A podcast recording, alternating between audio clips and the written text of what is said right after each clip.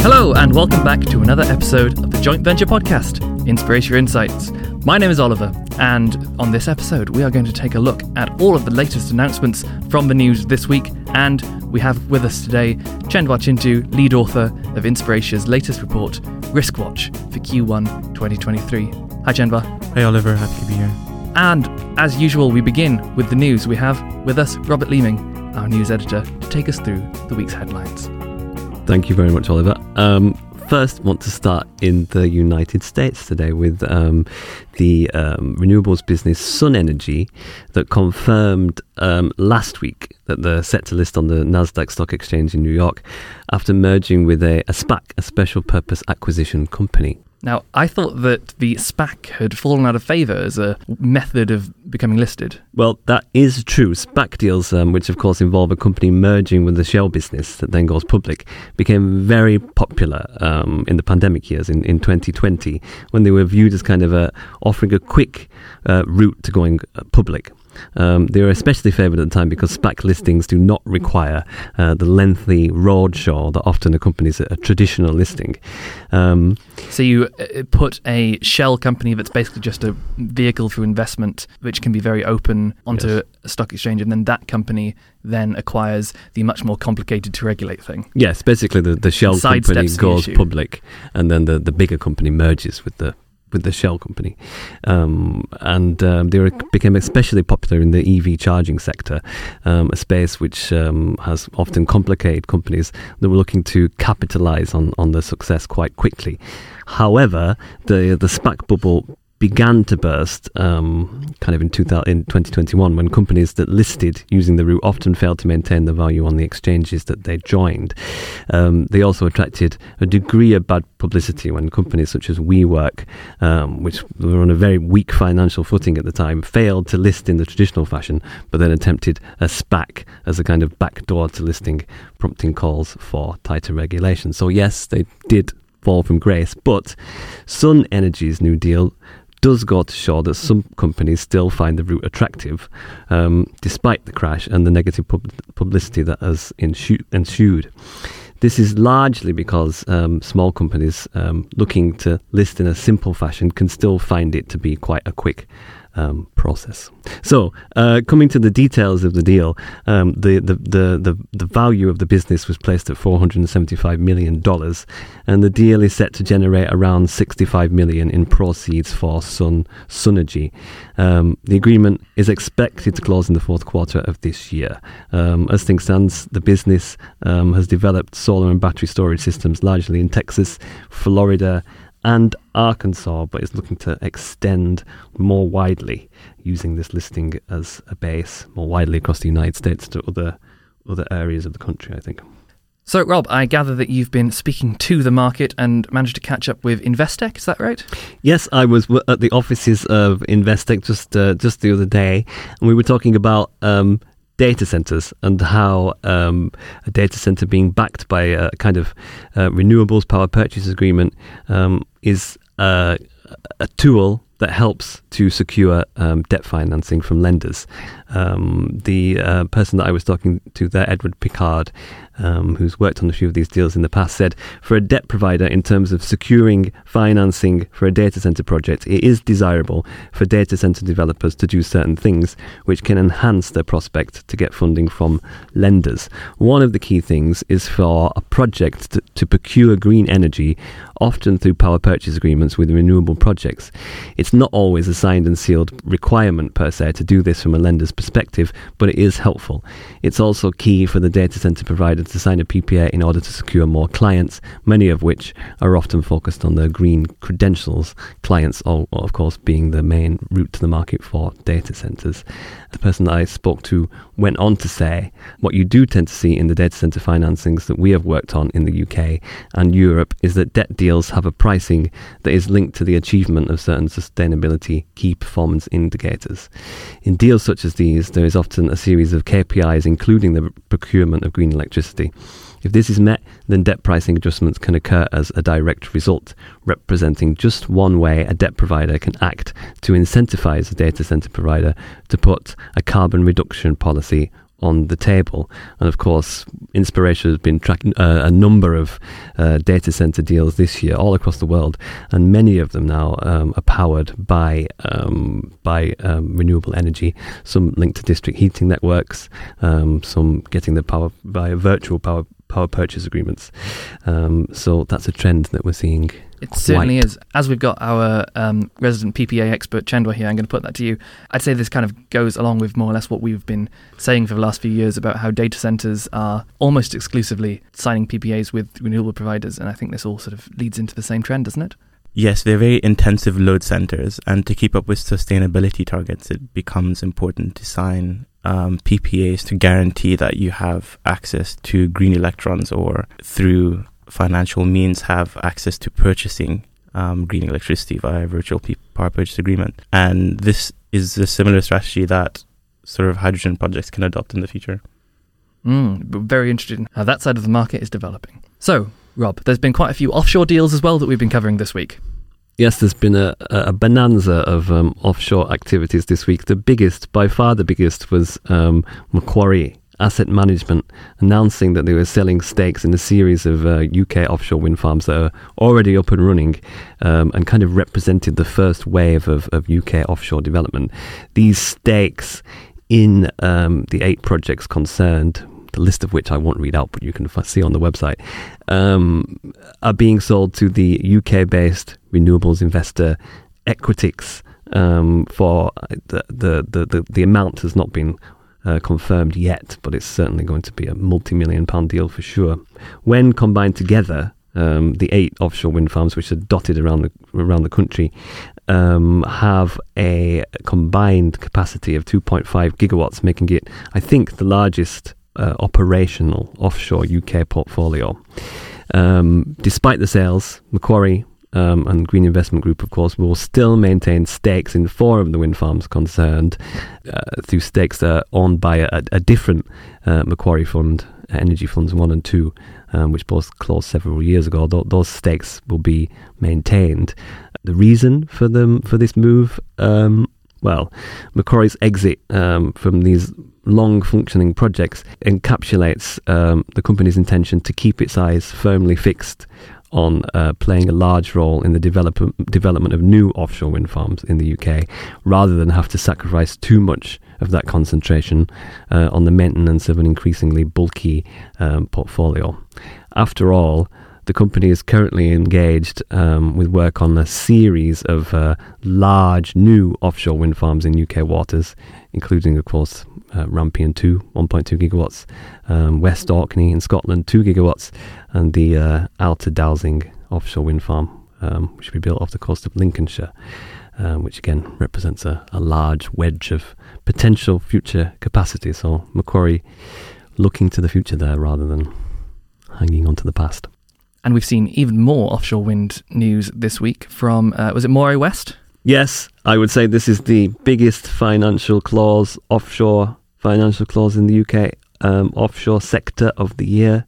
Um, the 882 megawatt Moray West offshore wind project reached financial close, um, I think, at the end of last week. And the project is unique in the UK offshore market due to its reliance mainly on corporate power purchase agreements. Um, and the project was backed by several banks.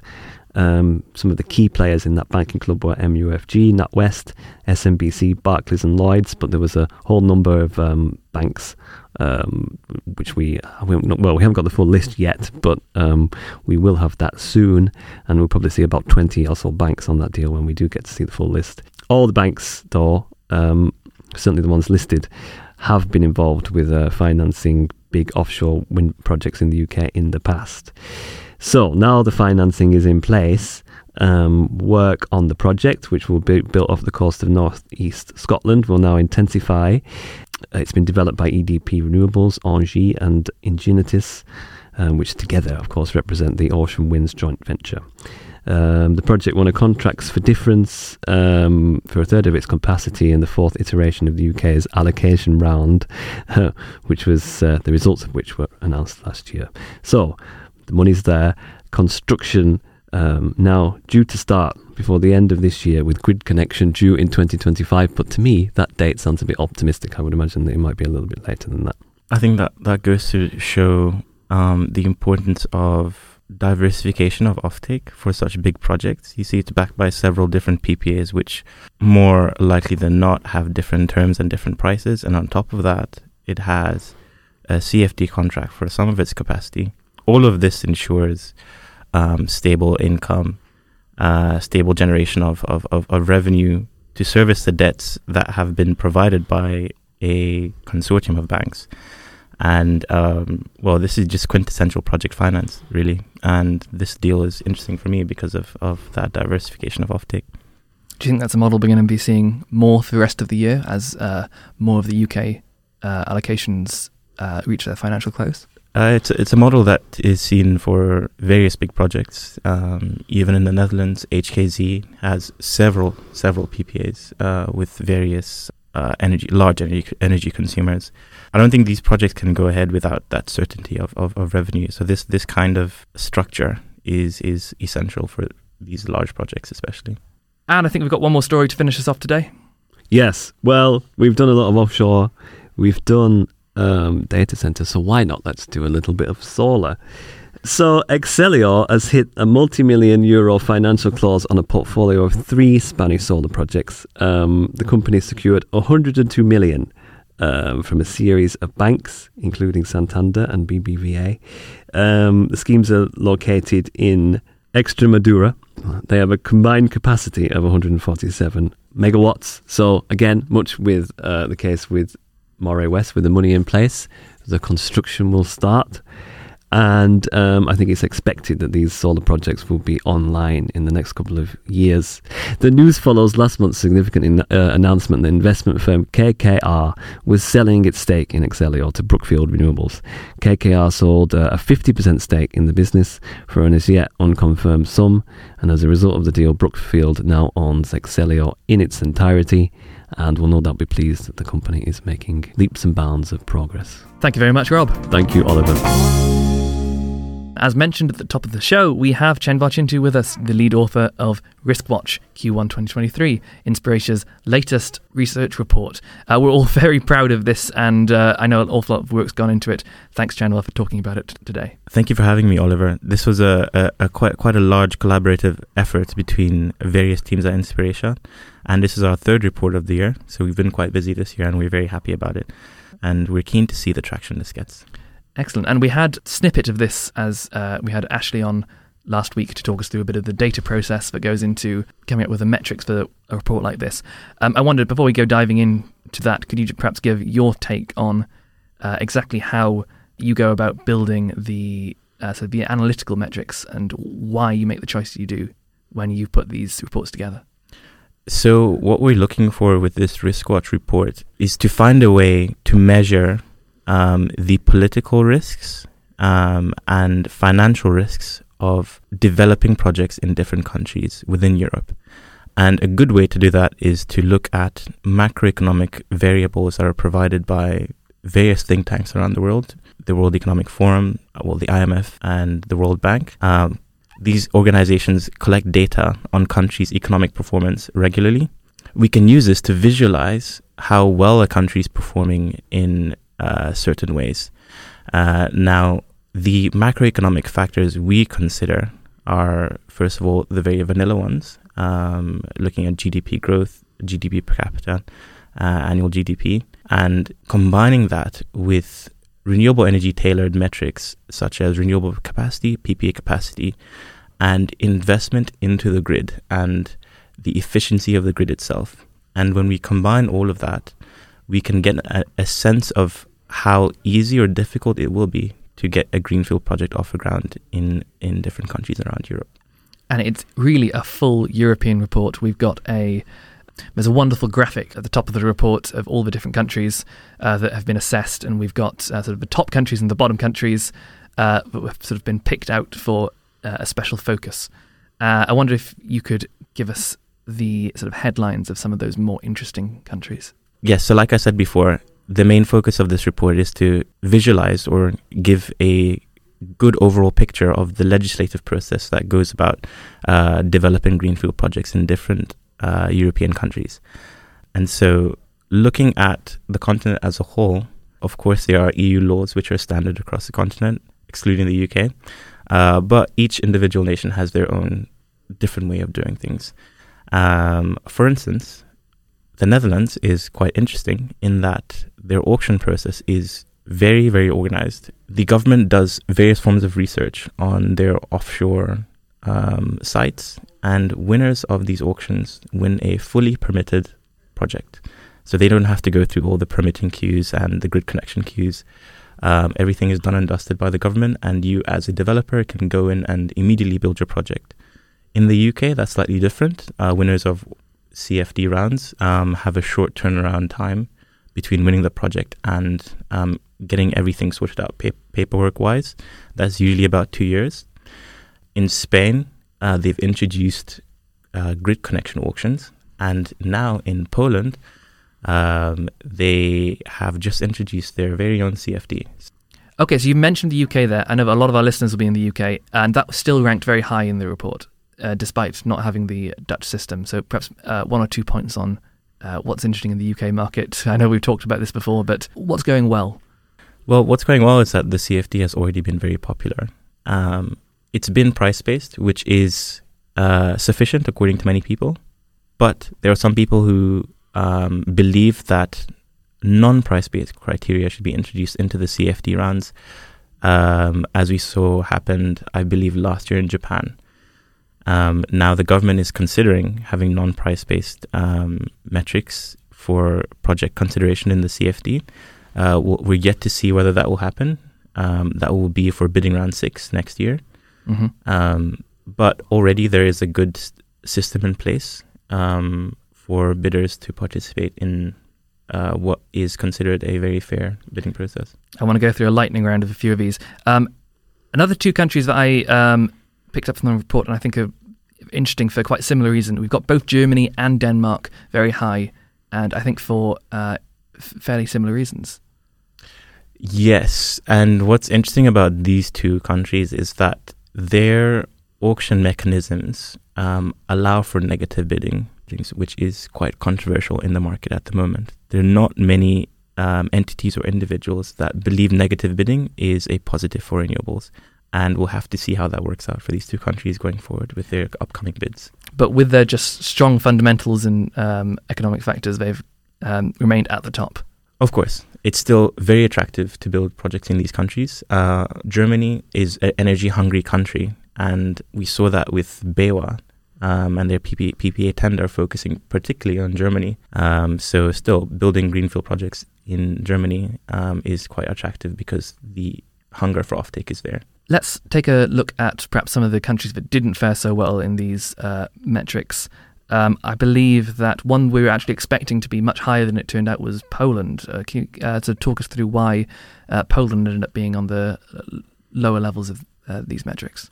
It's not necessarily expected to be much higher, but it is expected to have very high growth potential. Um, it's one of those countries that is being talked about a lot right now, and um, is getting a lot of attention for various reasons.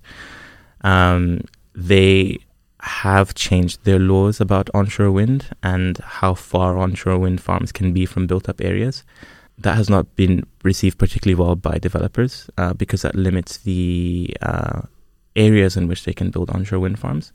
However, on the electricity market side, um, they've introduced flow based market coupling, which allows developers of projects to visualize where um, grid inconsistencies are and where the higher prices are and where they can locate their projects um, for better returns and um, have better operational efficiencies. Um, so in that respect, it has very high growth prospects, but at the same time, it's not as economically strong as, say, the UK or Germany, and so their um, auction mechanism isn't as robust comparatively. Of course, there's one other thing that I think we wanted to uh, touch on briefly, and I think you're working on analysis about this at the moment. Um, Uh, we're interested in Serbia. Yes, so Serbia is coming up uh, in an in a future analysis piece, and they're very interesting because of their um, net zero goals and the market reforms that are going underway within the country. Uh, but very similar to Poland, um, it's essentially new land, and developers would like to be the first to build up on the most attractive piece of land with the best resources.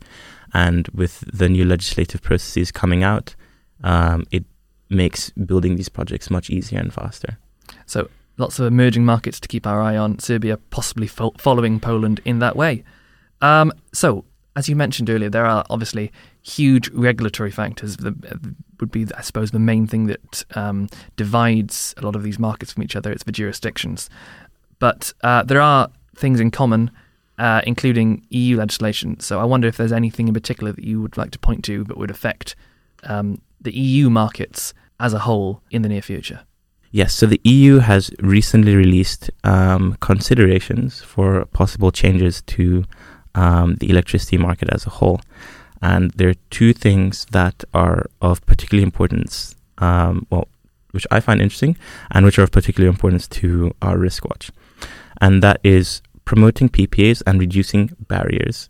And uh, what the proposed legislation entails about this is that um, financiers and developers um, and governments, more importantly, um, should introduce um, systems in place such that uh, the credit risk of off-takers is minimized and they can continually sign PPAs and the market for PPAs um, is it grows larger than just the, the energy hungry um, big balance book um, off-taker.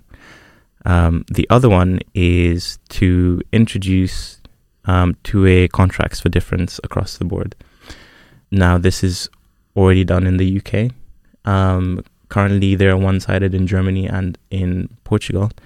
Um, but having two-way CFDs. Um, Just quickly, what does that uh, mean for people aren't aware? So the, the two-way CFD is a contract between um, the renewable project uh, uh, or the generator of electricity and a public utility. There's a strike price which is flat, and as the spot spot price fluctuates, um, revenue um, is sent to the generator or to the public body, uh, depending on whether it falls above or below the strike price. Now, this uh, limits the amount of profits that a project can make but it also shields the project from uh, revenue that could be lost from poor performance. But obviously means that they can't take the full benefit of high prices should that be what happens. Yes, so they can't take the full benefit of high prices, but at the same time, it guarantees um, uh, long term revenues on, on a stable basis. Um, to wrap it up, we have very positive uh, legislation coming out on EU level and we have various means of uh, approaching renewables development in different countries. And we've explored this at length in our report, and we've also released our um, league tables on our website um, to give a brief overview of our results. Uh, we're very happy with what we've done, and um, we're very excited to see how the market receives it. Yes, it's a fantastic report. Uh, you will be able to find that in the show notes to this episode and on the Inspiratia website as usual, along with all of our other news and analysis. Thank you so much, Chendwa, for talking us through that today. It seems like this report has really got an awful lot of detail about all these different markets, but if you would have to sum it up into one thing, what would you say is the key thing which makes a market attractive right now? Uh, it's auctions.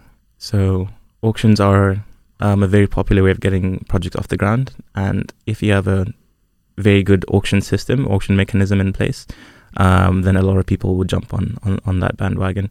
And so, really, the Riskwatch also explores the different auction mechanisms. And that's what I would say is, is, is ideal. Thank you very much, Chendwa. Uh, that is it for today. We will be back again with even more, as usual, next week. I'd like to thank once again Robert Leeming for the news coverage, and Chendwa Chintu for the analysis and report. Thanks, guys. Thanks for Thanks having us, Oliver. Thank you so much for listening. We will see you next week. Goodbye.